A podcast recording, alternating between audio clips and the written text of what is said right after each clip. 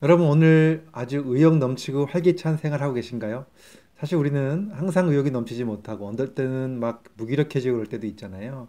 오늘은 제가요, 이렇게 무기력하고 자꾸 의욕이 떨어지고 기분이 안 좋을 때, 이럴 때 그러한 기분을 바꿔서 의욕을 불러일으키는 아주 강력한 심리 기법 한 가지를 말씀을 드리려고 합니다.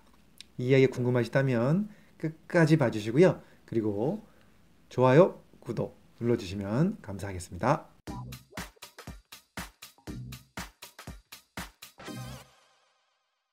안녕하세요. 가정의학과 전문의 교육하는 의사 이동환입니다. 오늘은 제가요, 의욕을 불러일으키는 강력한 심리 기법에 대한 말씀을 좀 드리려고 하는데요. 사실 어떨 때는 막 무기력할 때도 있고 의욕이 떨어지면 시간이 지나고 나서 또 후회가 되고 그런 시간들이 이럴 때가 있죠. 자, 정말 그런 순간에 어떻게 하면 나의 기분을 바꿔서 의욕을 불러일으킬 수 있을 것인가? 여기에 대한 이야기를 조금 드리겠습니다. 먼저 일단은 내가 지금 너무 무기력해졌다 이렇게 느껴질 때는 일단 처음에 할 수 있는 거는 심호흡을 다섯 번 하는 겁니다. 예, 어떻게 하느냐? 심호흡 하는 거 제가 앞에 다른 영상에서도 많이 올려드렸었는데 그냥 편안하게 하면 됩니다. 숨을 크게 들이마시면서 코로 들이마시고요. 입으로 천천히 내쉽니다. 자, 이런 식으로 다섯 번 정도 하는 겁니다. 한 번 더 해볼게요. 자, 다음에 입으로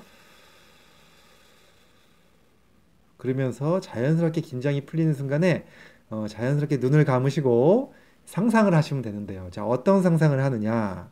과거에 지금까지 살아오면서 뭔가 좀 기분이 좋았던 생각 또는 뿌듯했던 느낌 또는 이렇게 좀 성취감을 느꼈을 때 이럴 때를 어, 떠올리는 겁니다. 하나라도. 예를 들면 이런 거죠.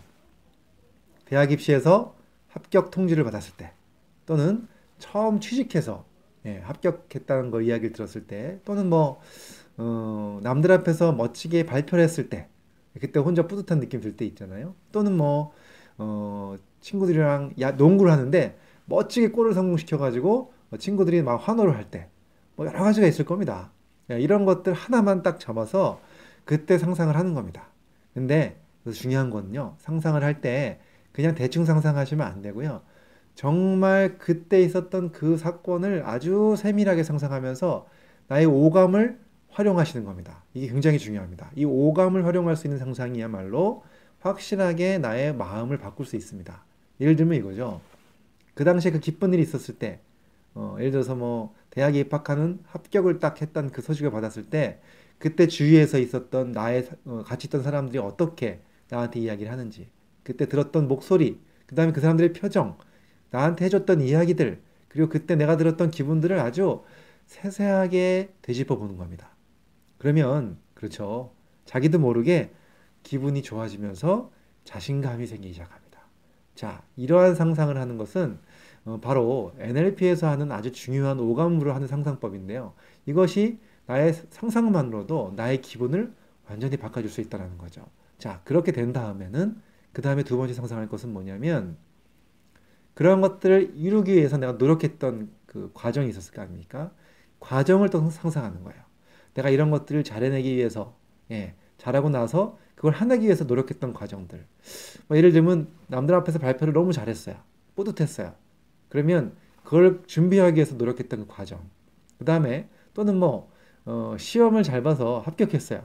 그러면 그 시험 공부했던 과정들을 생각하는 겁니다. 그러면 자기 자신의 그런 모습들을 상상하면서 마음이 뿌듯해짐을 느끼실 겁니다. 그 순간에 아마도 자신감과 나도 모르게 속에서 올라오는 의욕을 느끼시는 분들이 많이 있으실 건데요. 이것은 굉장히 우리의 마음을 바꿔주는 강력한 에, 심리 기법입니다. 그리고 나서 심호흡을 또 다섯 번 정도 천천히 하시면 됩니다. 이렇게 말이죠. 이렇게 천천히 심호흡을 다섯 번 정도 하고 나면 어, 아까 하기 전보다는 훨씬 더 편안한 마음, 그 다음에 훨씬 더 의욕이 넘치고 자신감 넘치는 자기 자신을 발견하게 되실 겁니다. 자, 이러한 방법들은 실제적으로 우리가 심리, 심리적인 그 상담 속에서도 많이 활용할 수 있는 방법으로요. 과거의 자신감을 끌어올릴 수 있는 오감 상상법을 하는 겁니다. 자, 한번 꼭 활용해 보시고요. 평상시에도 이러한 좋은 상상들을 할 수 있는 습관을 길러주시면 모든 앞으로 일을 해나가는 데서도 훨씬 더 기분 좋게 일을 해나갈 수 있는 그런 많은 어, 좋은 습관이 생길 거라고 생각됩니다. 자, 오늘은 여기까지 하고요. 다음에 또 좋은 이야기를 찾아뵙겠습니다. 감사합니다.